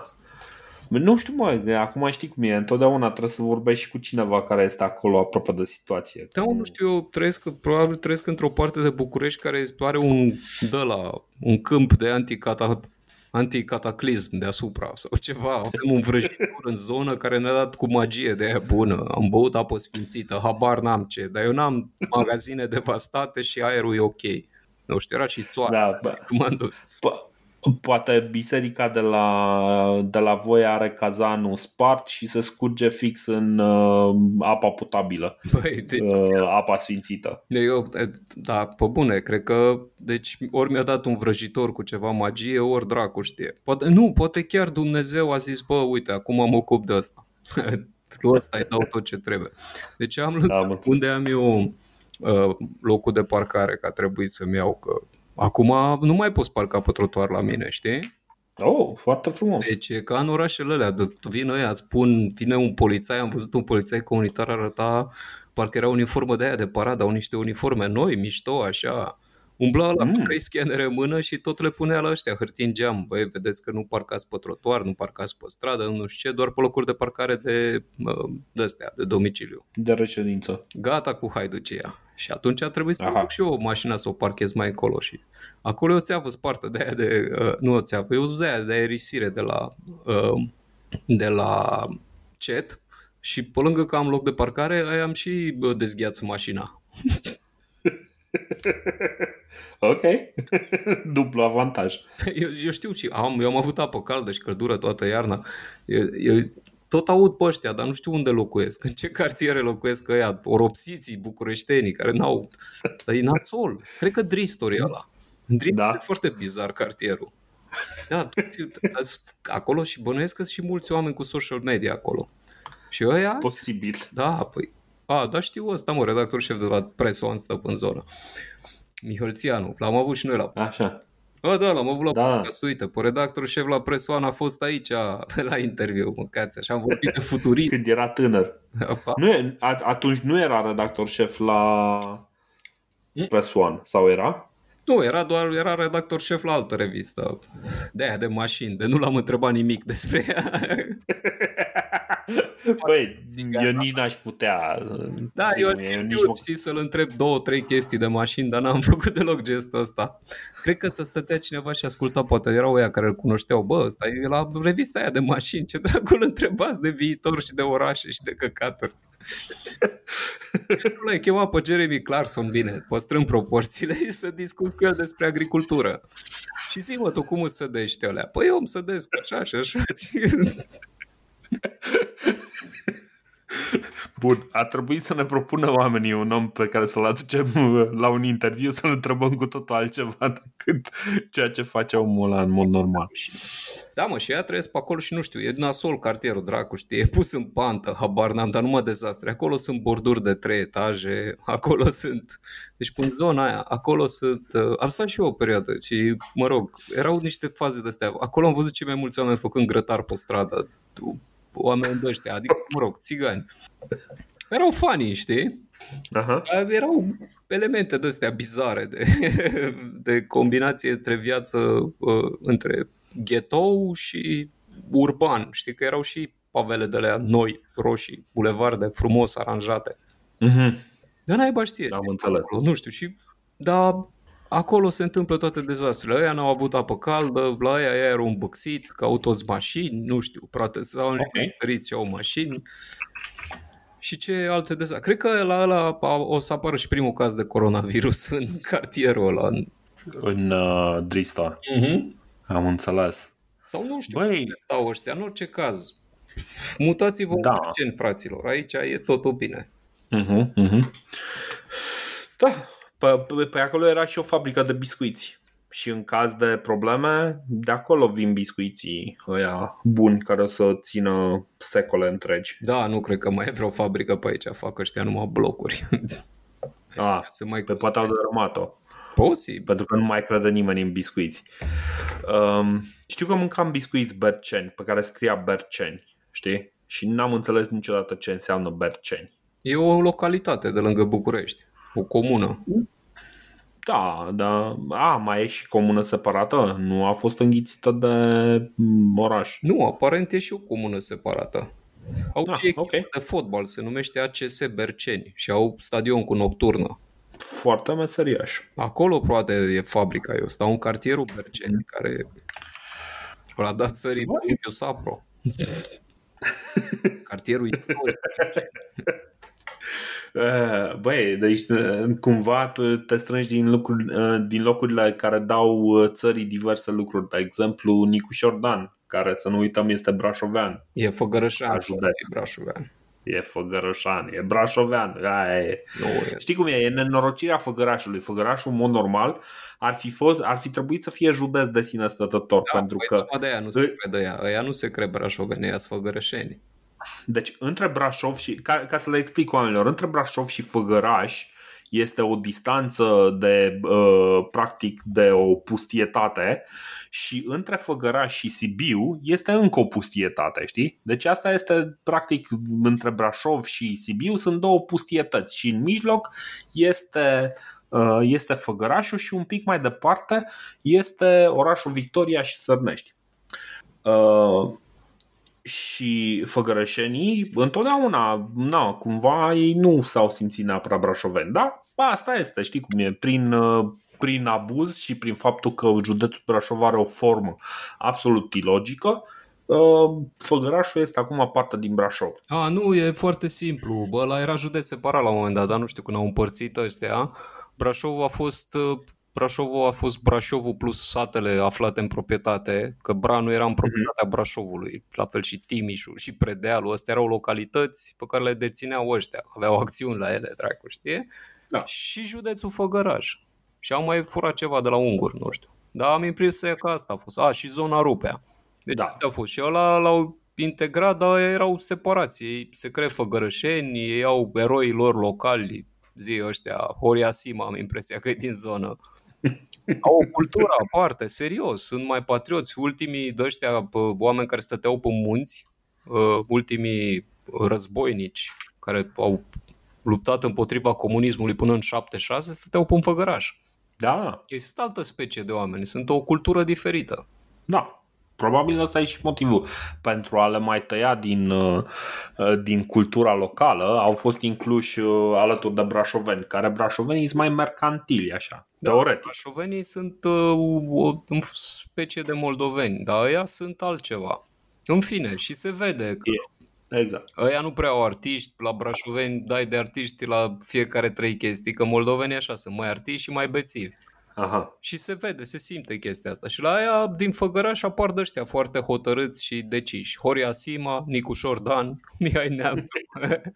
Așa mă, cum? Au, Zi-mi, explicăm mie, uite, vezi? Servează ăștia, sunt toți puși în aceeași, fiecare dintre ei s-ar urâ unul pe altul. Zi-mi un pic, bă, că am văzut că a apărut în, uh, în știri că Nicușor Dan se droghează și Nicușor Dan devine candidatul PNL. Care din chestiile astea e adevărată? Că aia cu drogurile nu cred.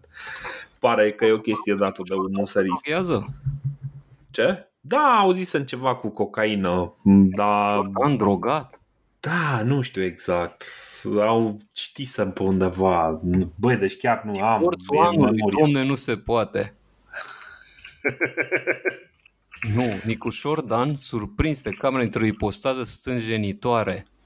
Ah, uite mă că Vali a scris pe blog că a, a venit unul la el să comenteze, zice, au venit uh, su- a, nu, susținătorii lui Vlad Cocaină Voiculescu. Deci Vlad Voiculescu era, nu era Ah, Vlad Nicușor Voiculescu e cu Cocaină. cocaină. Nu, mă, Nicușor Dan, nu cred. Am Adică înțeles. nu că n-ar avea ocazia să se drogheze, dar nu e genul ăla de om.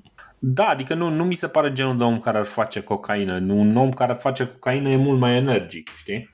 Da, el e, lui ar trebui niște cocaină din când în când. Adică, serios, E, pă- dacă cineva, dacă e vreun susținător al lui Nicu Șordan, băi, strecurați în ceai niște cox ca să vină activat, să duce la conferința de presă. Îi ziceți că sunt prafuri anticoronavirus. Zici, Nicuș Șordan, trage un pic pe nas chestia asta, du-te și discută cu firea, că o să pleacă, pleacă cu ea de gât. E- Eventual să facă o alianță cu Vlad Voiculescu, că aparent umblă unul care face cocaină. pe Da. Vlad Vorbiți cu Voiculescu. Vlad că te la zicea cu cocaină ceva, trebuie să fie adevăr. Și uh, vă, vedeți acolo, dacă nu cumva o fi o treabă la mijloc, că am o bănăială că nu e. Da, în, în- în orice caz, da, într-adevăr, lui, uh, lui Nicușor Dan ar prinde bine un pic de, uh, de cocaină. Faza, faza este că, băi, deci mie mi se pare că, de exemplu, și eu ca brașovean sunt direct interesat de cine anume câștigă alegerile în uh, București. Și nu glumesc, este în momentul ăsta, în România, este cea mai importantă funcție. Pe bune, deci nici premierul, bă, am avut-o doi ani jumate pe Dăncilă, da? N-a făcut nimic, efectiv, n-a putut să strice nimic. Firea, în schimb, a reușit să distrugă Da, uh, da, mentalul colectiv, Manevre pe acolo. știi? Și de asta zic, postul de primar din București este cel mai important din toată țara, Da, știi? rampa Nu. de lansare pentru funcții mai mari. Exact, exact, exact. Nu și mă nu numai că e Premier poți să rapid.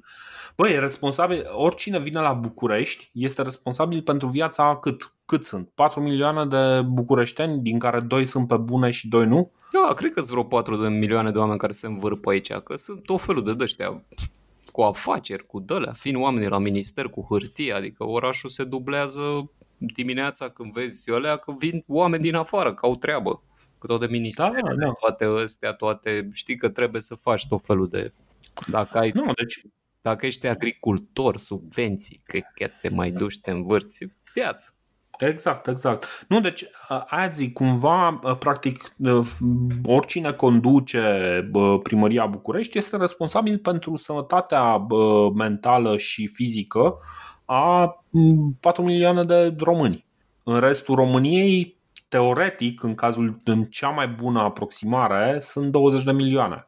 Păi în restul sunt 4-5 mii care sunt pe lângă, dar sunt pe dita ai teritoriu, știi? Sunt împărțiți câte 3000, 3000, 10000, hai un oraș de 200 de mii, aici colo, da, puține, știi? Adică nu, doar Clujul mai încearcă să, să strângă câte ceva, dar nu, cât poate și el să strângă. Că acolo în vale mai greu. Um, da, nu, deci ăla, ăla mi se pare clar cel mai important post, uh, uh, post din România și e foarte interesant ce se întâmplă. Da, probabil Uh, o să câștige Nicușor dacă nu-i dau ăștia bă, puseriștii și pe aia de la Plus frustrați dacă nu-i bagă uh, bețe. Strâmbe? poate, Da. Bine, bănuiesc că o să încerce și ăștia la PSD să-l facă pe ăsta omul imobiliarelor. Droguri, da, trebuie să bage și asta cu drogurile. Băi, deci dacă bă- îi bagă ceva cu cocaină, nu uitați, ați auzit-o prima oară la ICR Podcast. Dar pă, după aia, dar mai e o fază că Nicușor, când a plecat din USR, există și percepția asta Mhm. despre el, când a plecat din USR că s-a certat cu ea, cu referendumul pentru familie, că el a zis că nu vrea să aibă ăștia o decizie pe tema asta, sau nu mai știu. Da. Și după aia a zis că el Foarte nu știu ce bun. votează la chestia aia, că el are niște principii. Corect. Și, băi, niște oameni care cred în fazele alea cu, uh, pentru familie, ăia sunt fanii lui Nicușor, știi? Că el a f- lăudat aia afară din partid, că el a, atât de mult a iubit uh, ideea asta de referendum, de căcat, de nu știu ce. Știi, oamenii care s-au implicat în treabă. Aha. Ăia de partea altă și acolo cred că mai are niște voturi, de mai adună niște... Bine, la chestia aia cu referendumul, cum să spun, adică și eu cred în, uh, în faptul că până la urmă votul este o chestie pe care trebuia, adică orice om ar trebui să voteze, știi? Na, asta e, din punctul meu de vedere. Uh, și am avut discuția aia atunci. Cine vrea poate să-mi ceară toate episoadele. De fapt, am pus într-un episod, am pus un link către un Google Drive care are toate episoadele. În caz că vă întrebați unde sunt celelalte episoade, sunt undeva pe un Google Drive. La un moment dat o să le scoatem așa, dar trebuie știi cum e. Asta e muncă necalificată pe care trebuie să facem. E multă muncă și uh, multe chestii de făcut, pentru că ea de la Podbean practic au fost uh, destul de cretini. Ăsta este motivul, apropo, um, continui paranteza, ăsta e motivul pentru care, de exemplu, în uh, iTunes o să trebuiască să ne că- căutați din nou și o să ne găsiți ca ICR Podcast. Nu mai avem tot numele, toată polilogia aia cu istoria culturală a României, pentru că până la urmă și noi ne-am construit identitatea ca ICR Podcast, știi? Da, Nu. E prea lungă treaba aia. Rămâne așa, rămâne aici la podcast. Bun, în fine, uh, da, o să fie foarte interesant. Nu știu exact cât, uh, cât de mișto o să fie ce se întâmplă uh, la primăria București. Nu știu ce se întâmplă cu virusul corona. Uh, cu, cu Bucureștiul, mie mi se pare foarte ciudat pentru că, nu, prin natura social media, unul din cinci oameni din social media uh, sunt în București. De fapt, probabil sunt mai mulți în uh, București decât uh, vrem să recunoaștem. Um, și uh, practic lumea uneori chiar uită să pomenească când e vorba de București sau nu. Ce mai era? Ah, mai aveam încă o chestie. Uh, distracția aia, cum ai văzut meeting feminist cu viol- violatorul ești tu. Da, bă, nu am, che- nu știu. Eu N-ai chef văd de așa niște, bă, există... Suntem campioni la videochat și nu e bine. Știi nu e ce bine zic? în ce sens? Nu e bine. Nu e bine că e atât de mu- multă curvă săreală. Explică. Că sunt chiar curios de ce vrei Nu prea văd... uh, Adică eu văd astea, astea tot vorbesc de viol și de chestii astea niște statistici și am văzut și probabil că sunt reale sau nu sunt reale, dar problema este undeva în altă parte. Problema Așa. este că e cam, se cam uh, împrăștie această, cum să zic, uh, idee că să fii curvă e bine. Ca femeie. Bine, Că ține nu de neapărat. independența ta să, și că dacă ești super independentă ca femeie poți să fii și curvă. Și dacă te duci la Victorie este pă, un afiș mare de 5 de metri cu hai la videochat. Și peste tot e plin de videochat și de faze de genul ăsta.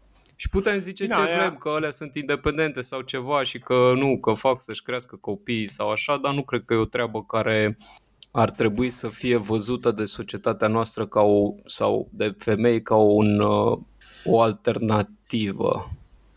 Băi, nu știu ce să zic. Aia aș zice că femeile, dacă îți pasă foarte mult de ele, așa ca niște personaje cu care o să te întâlnești zilnic, zi de zi, pe stradă, indiferent dacă stai cu una în casă sau nu, ar trebui să fie mai mult decât ceva ce arată Niște fofoloanca la televizor, știi? Niște obiecte sexuale, practic. Da. Adică eu nu, Păi sunt, bun, dar- nu sunt de la, cum să zic, uh, purist, că, bă, dacă vrei să, dacă îți place sau așa, dar să nu fie un obicei. Și asta mi se pare că ar trebui să se ocupe feminismul, știi? Nu bă, mișcarea feministă, nu să-mi spună că există bătăi în casă, că alea știu și eu că sunt și încercăm cu toții să reparăm chestia asta, că asta s-au tot dat legi, se tot lucrează, încercăm să facem, nu să-mi spui că sunt violator. Prezintă o alternativă pozitivă la Uh, băi, deci, în primul rând, stai, stai un pic. Ce, ce ziceau ele pe acolo? Uh, pentru că a trebuit să vorbesc cu cineva care mi-a... Tra- deci, hai, stai un pic să prezint un pic uh, situația ca să înțeleagă lumea despre ce vorbesc. Pe 1 martie, un grup de uh, feministe uh, din București, un grup care e din ce în ce mai mare, din câte înțeleg, a făcut un flash mob. Pentru cei care știu, uh, care nu știu ce este acela un flash mob, uh, pot să vă amintesc unul care a uh, avut uh, niște, uh, niște ecouri extraordinare, care a modificat practic, practic felul în care uh, se întâmplă lucrurile în. uh, Păi spune în ce e lume un și flash mob, comunicație. mă, nu prezenta alt flash mob. Pentru cei Stai, mă, care nu stai. știți ce Deci, e o ai- mașină, am să vă spun despre altă mașină. Exact. Acel flash mob a fost o întâlnire spontană organizată de uh, uh, de niște tipe da? în care au protestat sau au, au dansat uh, sincron și au prezentat un mesaj. În 2013 acel mesaj mă, avea titlul One Billion Rising. Da? Și uh, știți impactul ace- acelei campanii, nu mai trebuie să vă amintesc pentru că după 2013 lumea a fost modificată fundamental și nimic n-a, n-a mai fost la fel. Cu alte cuvinte, nimic nu s-a schimbat. Uh, acum, șapte ani mai târziu, femeile au deci feministele au un alt flash mob, o altă întâlnire de asta spontană, aparent spontană, uh, unde s-au întâlnit și au făcut un sincron. De data asta au venit cu melodia proprie. N-au mai pus nu știu ce meneito era în mol atunci. Au venit cu melodia proprie și melodia proprie este ceva uh, cântec uh, în spaniolă, mie neclar, din America Latină vine cântecul ăsta, în care, aparent, dar nu, femeile astea, feministele astea fiind cu prune în gură, nu prea înțelege exact ce zic și au ales să cânte și în română și în țigănește. Nu au cântat odată textul în română și după aceea textul în țigănește, ci au decis să uh, le cânte succesiv. Adică puneau un vers în română, unul în țigănește, unul în română, unul în țigănește, nu mai înțelegeai nimic. Așa, și a fost un moment prost, înțeleg. Și a fost un moment prost. Faza este că ce vor ele să spună este că este nasol, că poliția nu le tratează, nu le ia în serios în momentul în care se plâng de o chestie. Și este o idee cu care sunt foarte de acord. Da, poliția nu face chestia asta și am avut recent cazul unei vedete Da, mă, știu și eu cazuri. Eu am avut Nu o știu. prietenă care s-a dus cu plângere la poliție și ăla îi zicea că Nu, dar a fost Este. ceva, o vedetă mediatizată, nu, nu mai știu, ceva vedetă de asta de foarte la publică. droguri, Dorin, să știi că bă, marihuana fute memoria pe termen scurt. E adevărat, e adevărat. Una din Stai să- vedetele care a sunat la poliție este aia Daniela Crudu, că este bătută Așa, de iubit, aia. și alta este Andrei Antonescu, care a sunat, dar după aia a zis că nu mai e problemă și au amendat-o. Am înțeles, ok. Bun. Uh, A sunat uh, tipa aia și în consecință, pentru că întotdeauna feministele se ridică în momentul în care simt, uh, uh, simt cadavru, știi? Că nu, până la urmă aia am și zis uh, dățile trecute când, de exemplu, au fost uh, uh, niște fete prinse de un uh, uh, dement și omorâte. Atunci au apărut ultima oară feministele. Acum au apărut pentru că o vedetuță a fost o vedetă a fost uh, bătută. Acum, cum să zic, Păi Au Din apărut punctul sau nu meu au de vedere, apărut? au apărut. S-au dus să danseze. Asta să, pentru au că luat- vedeta a fost bătută? Asta era motivul? Printre altele. Păi, cred că da, nu știu.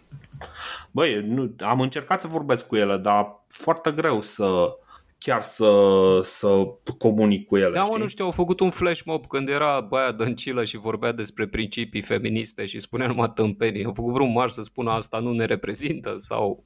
Păi nu, Băi, și nu țin atunci, minte. de ce vor? Păi înseamnă că nu le pasă de subiect, doar fac așa și ele, the attention Na, aia whoring. ziceam și eu.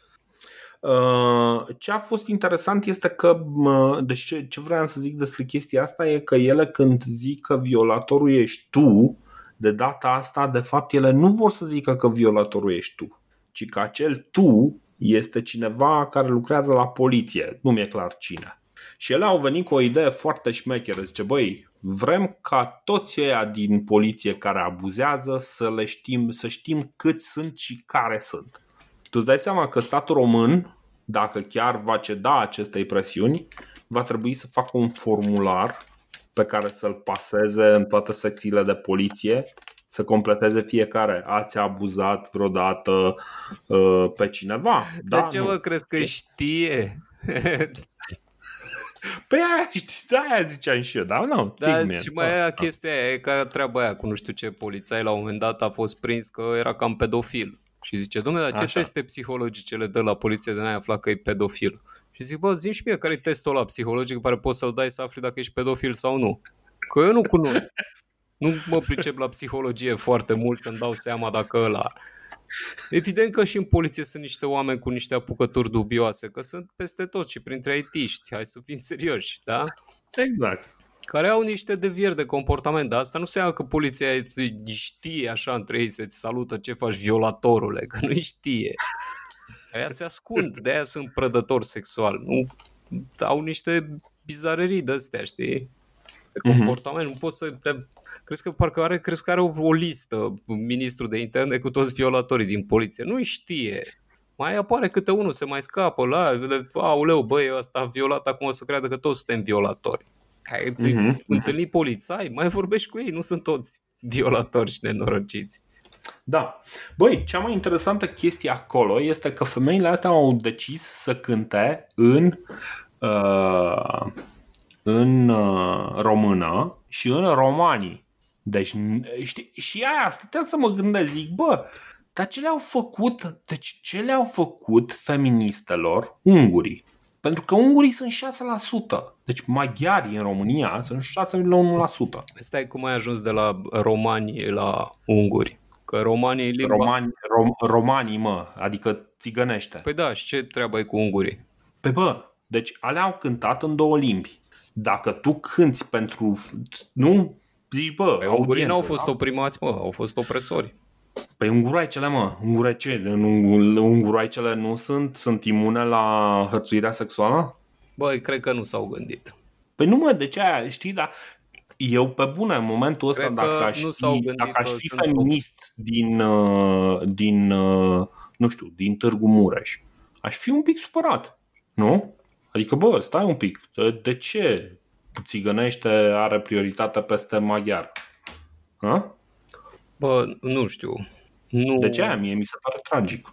Am o Tragic. idee foarte vagă despre cine sunt ăștia și nu, deci cum să zic, pe aia am înțeles că persoanele le au nevoie de atenție și fac gestul ăsta și habar n-am, probabil să-l facă. Nu cred că bă, au interesul, interesul lor e chiar să rezolve problema pentru că aparent n-au studiat-o cu atenție.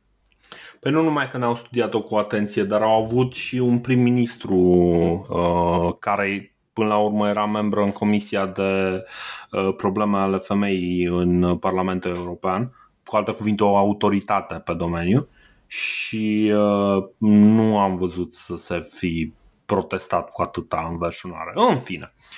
Uh, da, băi, lucrurile sunt, uh, sunt frumoase. Mm, Pregătiți-vă. da, da, nu știu. Să ne Da, pregătim trebuie pentru să coronavirus. iei tot. Păi eu nu știu. Bă, în principiu oricum ar trebui să ai în casă așa mâncare pentru două, trei zile, nu? Păi aia, da, aia Poate mă e o gândesc. pană de curent, adică nu. Deci așa, exact, provizia așa un pentru vis, o o zi, chestie două, de trei. asta, nu știi cum vine vremea, ne anunță ea. Vedeți că diseară e cod roșu și trage niște nisoare de aia de nu mai putem cumpăra nimic. Nu trebuie să fie coronavirus ca să fie probleme.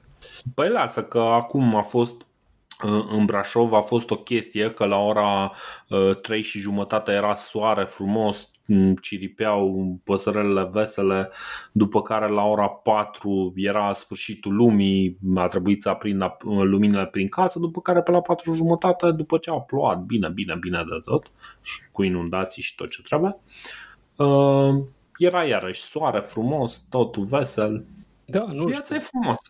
Un cuțit poți să ai în casă, o lanternă de aia cu dinam dacă se poate, nu cu baterii, că nu se știe cum e cu curentul și Niște Ia zi. conserve, nu strică. da, niște conserve. Făină nu, că cât cozonac să faci. Bă, câteodată mai vrei să faci, nu știu, m- poate niște mălai, să treci niște pește prin el, știi? Sau ceva de genul ăsta. Da, Altfel- bine, habar n-am. Mălai am. Așa, un mic. Mălai am, uite, am, nu m-am gândit să îmi fac o rezervă și mai mare de mălai, am doar o pungă. Băi, nu știu ce să zic, mămăligă, eu cred că o mămăligă te poate salva, deși Și nu știți este că în caz de supraviețuire, apa din vasul de la wc e potabilă. Ai rezervă de apă pe care o ai în casă. Dacă se dai apă. apa, apa, apa nu, da, nu, ce a, nu ce s-a scurs Da, în E și aia. de jos. Aia nu prea mai e. Aia e infestată, mă. Depinde cât ți ție de sete. Eu am și două acvarii aici, de bine de rău mai rezist. Ai, tu ai și pește acolo, știi dacă e nevoie. ai proteină. și pisicile Da. astea. Bun, domnul, uh, tu în ultima vreme ce ai mai făcut? A, eu Hai să le Bine, ce? Căutați primăvara vampirilor pe internet, luați cartea, citiți și relaxați-vă.